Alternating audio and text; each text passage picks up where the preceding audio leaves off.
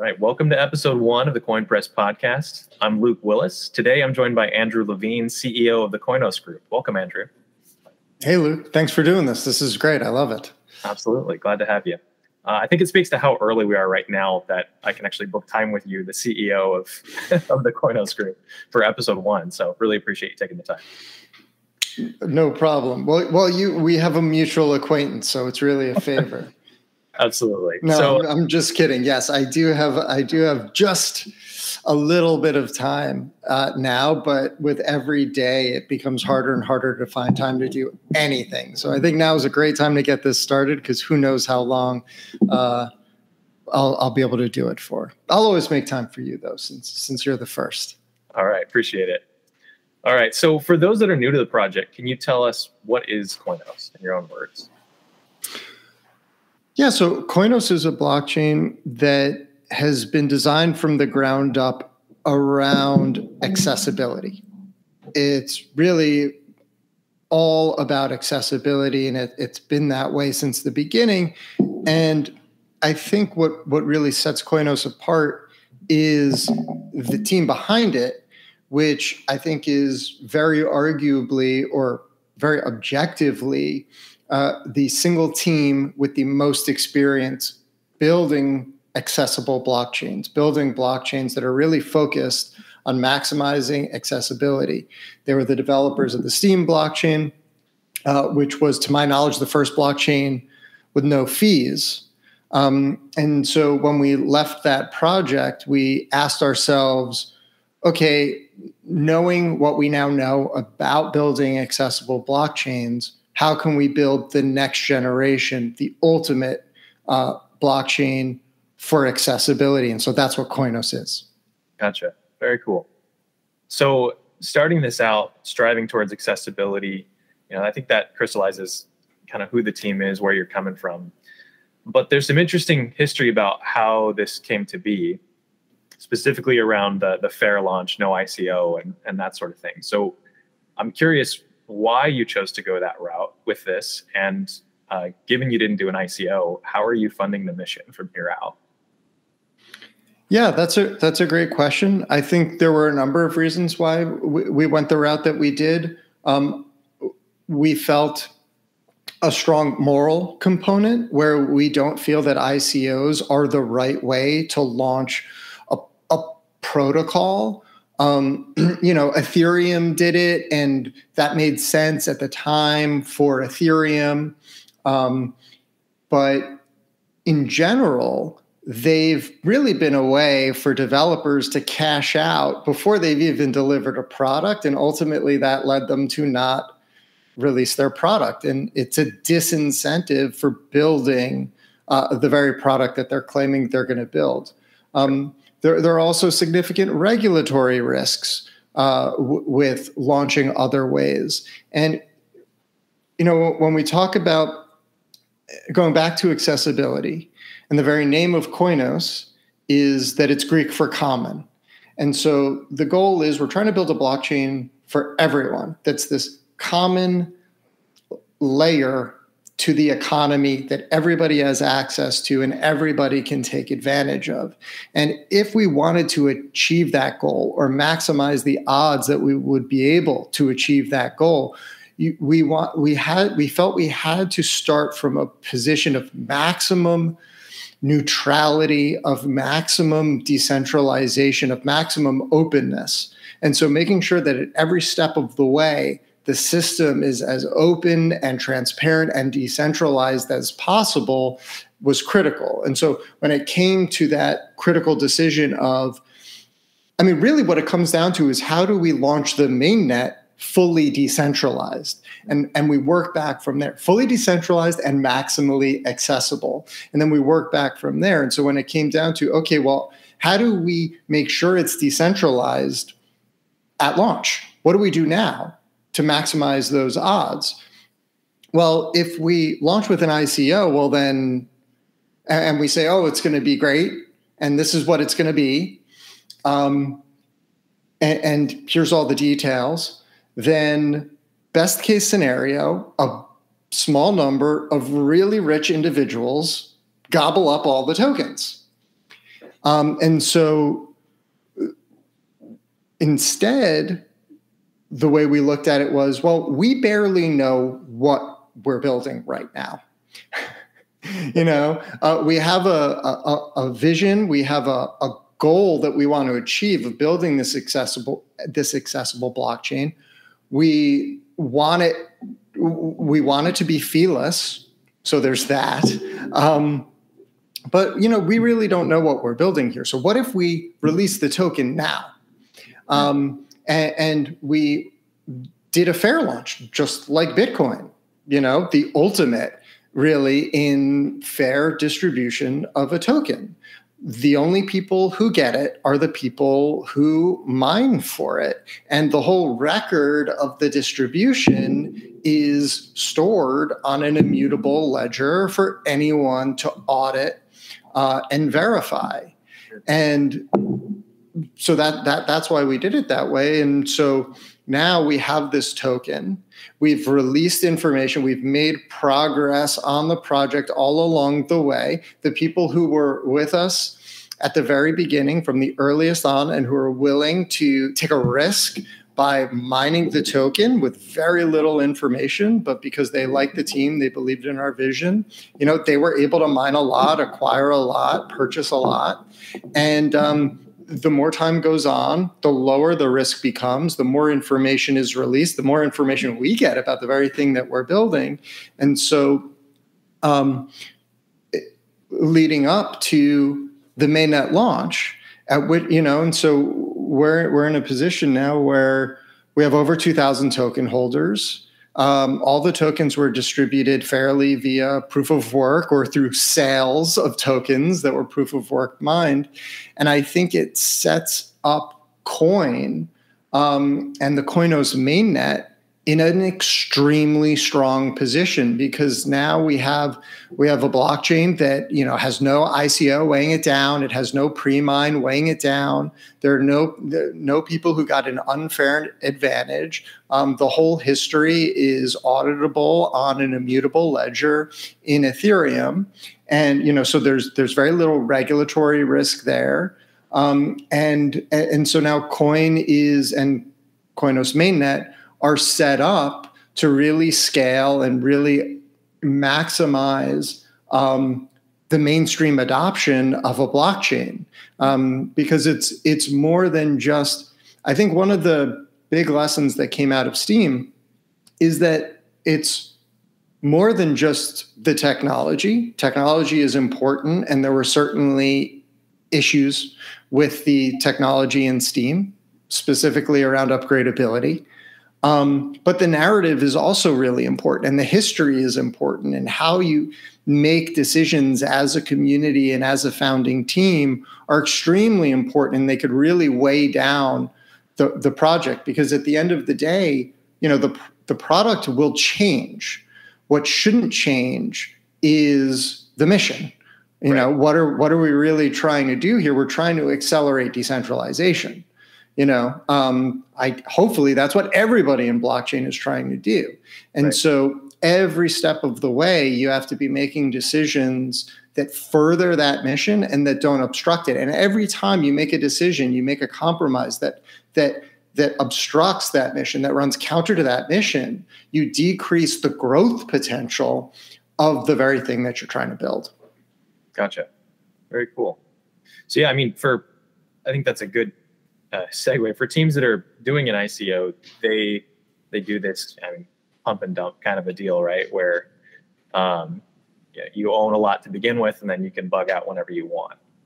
Where for you all, you you have some. You got a tip from miners, some of the miners, um, at that phase of launch. But going forward, um, you don't have this massive 30% stake of the coin. So what do you see yourself that what do you see the Koinos group becoming after mainnet launch, right? What's your goal at that point? How do you fit into the ecosystem? Yeah, when we left Steemit, we had a couple of major objectives, um, kind of design goals for the company versus design goals for the for the the protocol. And I would say one of those design goals was building a sustainable business, a, a building a business that was sustainable regardless of the token price.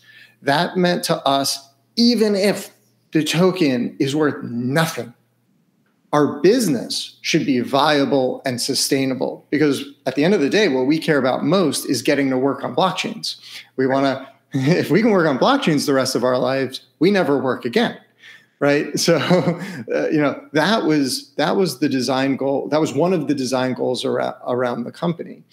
Um, and and ironically we felt that if we could build if we can build a business model like that then the protocol would also be in a far stronger position because now you have this independent ent- entity that is independently viable and profitable whose incentives are aligned with the protocol. And so that was really what we were trying to build. And, and and to be frank that's kind of what i sold the guys on is no we're not just building a protocol that's going to go to the moon and we're all going to retire.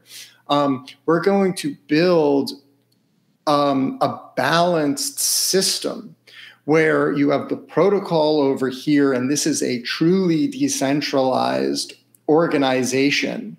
Um, and you have a company over here whose job is to add value to the protocol. Um, but in the process, it generates it generates revenue. And the way we plan to achieve that is what we one of the big takeaways from our time at Steemit was that how much money gets spent on tooling and infrastructure for decentralized applications. And so when we were brainstorming, we all agreed that there was tremendous amount of money to be made in tooling and infrastructure. Um, and you see that in Ethereum. You see that in services like Infura. You see it in EOS with stuff like Liquid Apps. Um, the blockchain only gives you so much, and it really doesn't give you much in the realm of tooling and infrastructure.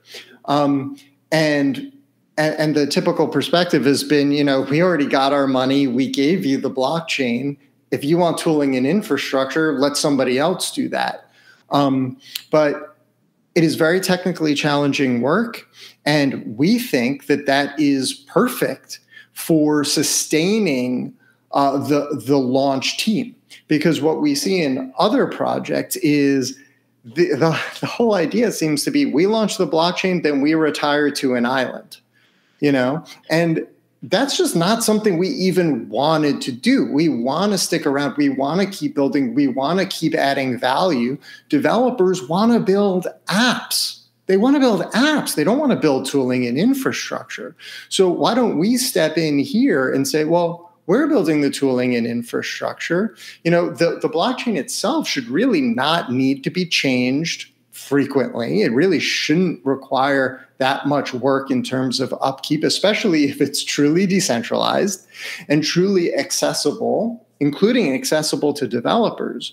So it's like, it, it, it works for everybody if we get into the tooling and infrastructure space. And then what we say is like, look, this is an open protocol. You can run it on your own infrastructure. You can develop your own tools. Anyone can come here come in and offer their own tools. But we're going to be in that space as well. We're going to offer tooling and infrastructure that we believe is going to be dramatically lower in cost than anything you or anyone else would build for for you for you to use. So why don't you just use what what we're offering? And you can trust us and we're a united states registered corporation. We're all an all american founding team. Um, and and i think that you know these will um, the, these will position us in a very well to deliver really valuable products and services to developers. And so that's been the plan all along. The idea is build a startup build a tech company in very much the same vein as tech companies have built been built in the past. Follow agile methodology you know follow lean startup methodology. Build a real company just like uh, other companies ha- that have come before you and then think about the tokens in the treasury as a force multiplier. And now i'm actually using michael's words there. Um, it, like I, I like to think of this stuff as like a ballast where the, the tokens in the token treasury can be used to uh, support and sustain the organization during lean times. Um, and and vice versa when the when the company is is doing well and growing uh, it can reinvest uh, by, by acquiring more tokens, and so we can kind of balance each other. But um, I, I, think Michael's view is is maybe even better, certainly just as valid, where it's this force multiplier, where we're you know um, both are increasing the value. The, the, the company is increasing the value of the protocol, and the pro, the better the protocol does, the better the company does. The better the company does, the more apps um, and the more great apps are launched on the protocol. So the better the protocol does. Gotcha. Very cool. So I, I love that vision and thinking of yourself as basically one entity using this protocol, right? Where it's not we own and control this thing. It's we're one of the players. Exactly. Yeah, yeah. So so given that, what do you have any concerns about competition or uh, maybe other protocols copying what you're doing or other companies stepping in and kind of stealing your thunder and competing on the different uh, improvements you're making? Well, so just going back to the mission, right? Our yep. mission is to accelerate decentralization. And if that means other organizations fork Koinos and use that to offer, you know, more decentralized pro- products that accelerate the transition to a more decentralized future, then technically we're good. We're happy that other people are using Koinos to accelerate decentralization. Yeah. Um, now, that being said, our tooling and our infrastructure will always use Koinos, presumably, uh, yeah. unless Koinos decides they don't like us, right? That's one of the risks of of being truly decentralized. We don't expect that to happen. Um, so, you know, our tooling and our infrastructure will use Koinos. And as the inventors of Koinos, we think that we will be strongly positioned to deliver the best products and services um, for decentralized application developers. And so if somebody wants to copy Koinos and compete with us, um, instead of working with us when this is an open system um, that anybody can build on, protocol work is extremely technical and extremely difficult. So if people really want to compete with us on that front, I think it's going to be a very small number of people, and they're going to have a very difficult time competing with us. Uh, and in so doing, we'll likely only be advertising us and our project and all, all of that history. And that's where that history comes in, where it's like, are you going to be able to have as much trust as us? Are you going to be able to have as much brand recognition as us? Have you done? Have you? Are you going to be able to build as strong a community as us? Um, especially when all you're doing is copying our IP and trying to pass it off as your own. People can try to do that. Um, I think ultimately they'll just wind up making us look better, and that even if you're a malicious actor, you're far better off just working with us and building on Koinos. Yeah. But if you are able to do all of that and outcompete us, then you are by definition doing more to accelerate decentralization through accessibility than we are and we've contributed to this fight by creating Koinos and so at the end of the day the world is moving in a more decentralized direction and that's great um, again I'm not afraid of competition. I welcome competition, um, and I I would love it if there were more competitors uh, offering feeless, general purpose blockchains um, with universal language support. Um, you know, and and so delivering a blockchain that's as accessible as Koinos. I'd love us to have more competitors uh, in that space and Unfortunately, I just don't even see anything close to that that happening, um, which actually creates a huge market opportunity for us as well. So, um, yeah. yeah, very cool. Uh, I like I love that answer. I'm glad to hear that you're not worried about competition. So, oh no, I think that's a very bad. Uh, I think that's a big red flag. Yeah. Uh, and, and, I, I think if you're if you're worrying about competition, I mean, as an entrepreneur um, we're obviously thinking about how we can better build our moat, the moat around our business, the moat around Koinos. But I think far too many projects um, think that building a moat means erecting barriers to entry, yeah. um, which I think is a terrible idea. And it certainly conflicts with accessibility. So the challenge that we've set before ourselves is how do we minimize barriers to entry and uh, and increase our moat and i think one thing that people really underestimate is how technically challenging doing all of this work is you know, there's a reason no other blockchains have universal language support. There's a reason no other blockchains have modular upgradability or feeless smart contracts. There are reasons for all of these things. Um, there, there's a reason why there's no other blockchain with WASM and Protobuf and AMQP. And, and these are the core technologies that, that, that basically enable the universal language support. And it's it's not because the technologies didn't exist, right? The whole way we achieve uh, our capabilities is by leveraging existing technologies. The problem is having the engineering talent that can take all of these existing technologies that are extremely low level and difficult to understand integrating with them with one another and then integrating them into a blockchain is insanely technically challenging and that that technical difficulty in my opinion that's the moat.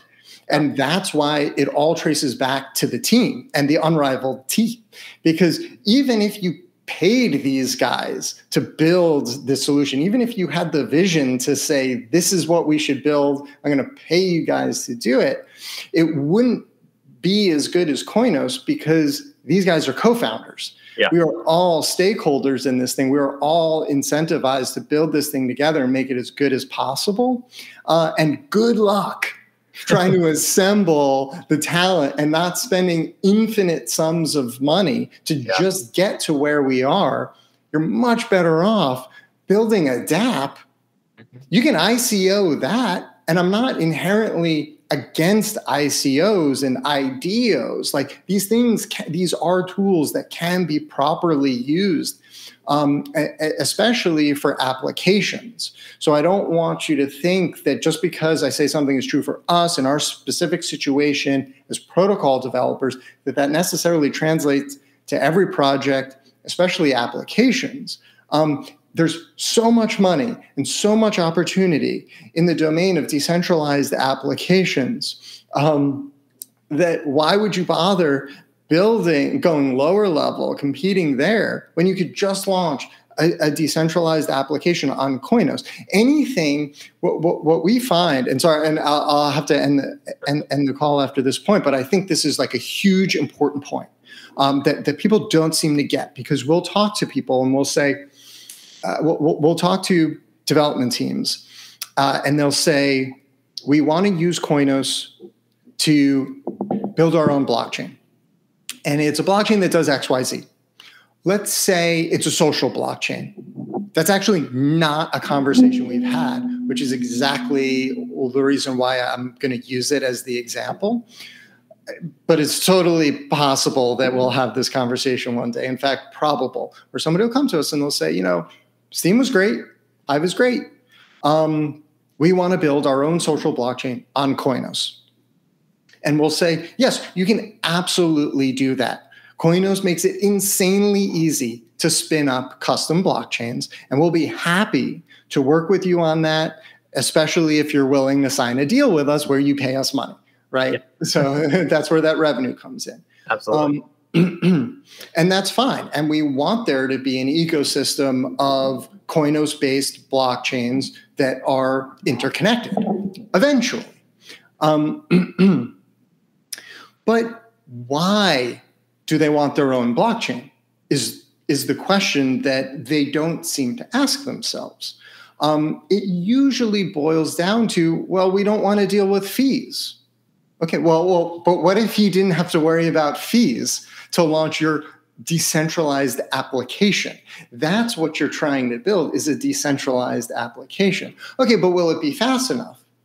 Well, yes. Okay, like what is the, you know, there, there's this impulse to want to launch your own blockchain and think that you can be a blockchain developer. And in a sense, we're kind of pouring gasoline on that fire because we are going to make it about 10, 10 times easier for you to spin up a blockchain. But we actually think that the, the best use cases for the Koinos blockchain framework are private blockchains. If you're if you're thinking about building something on a blockchain, that is what general purpose blockchains should be for. And the very fact that you're looking around and you're saying, I don't see any general purpose blockchain um, for me, uh, maybe I should spin up my own blockchain. It's more of a commentary on the state of existing general purpose blockchains than it is of anything else. Uh, these are not general purpose blockchains. They are very limited in the types of applications that, that they can support. And, and the whole point of Koinos is that it is truly general purpose. And if you're thinking about building something on a blockchain, you should think of it as a suite of smart contracts. Um, and, and only if it doesn't make, and th- that you can run on Koinos. And so, say, to go back to the social media example, right? Whatever features you are looking to implement on your own blockchain can be implemented as smart contracts running on Koinos. So let's start there. Hmm. And now that once we get you running on Koinos mainnet, growing, um, ex- finding product market fit, which still matters even on blockchains, maybe eventually you get so big and you're consuming so much blockchain resources that we take those exact same smart contracts and we move you over to your own Koinos based blockchain. You've lost nothing. You've really sacrificed nothing. You've bootstrapped your application off of Koinos mainnet, and then we're migrating you to your own blockchain. That is really the only viable path towards building a, a blockchain um, because otherwise it's such technically challenging work. Um, and yeah, sorry, did that answer the question? 100%. Yeah, I really appreciate you going into that detail. That That's really good. So um, I would love to, to ask more questions, but I know we're short on time. So um, we'll just wrap it up and say thank you, Andrew uh, since that's all the time we have. Hope you join me next time for the Coin Press podcast. Thanks for having me. Talk soon. Bye.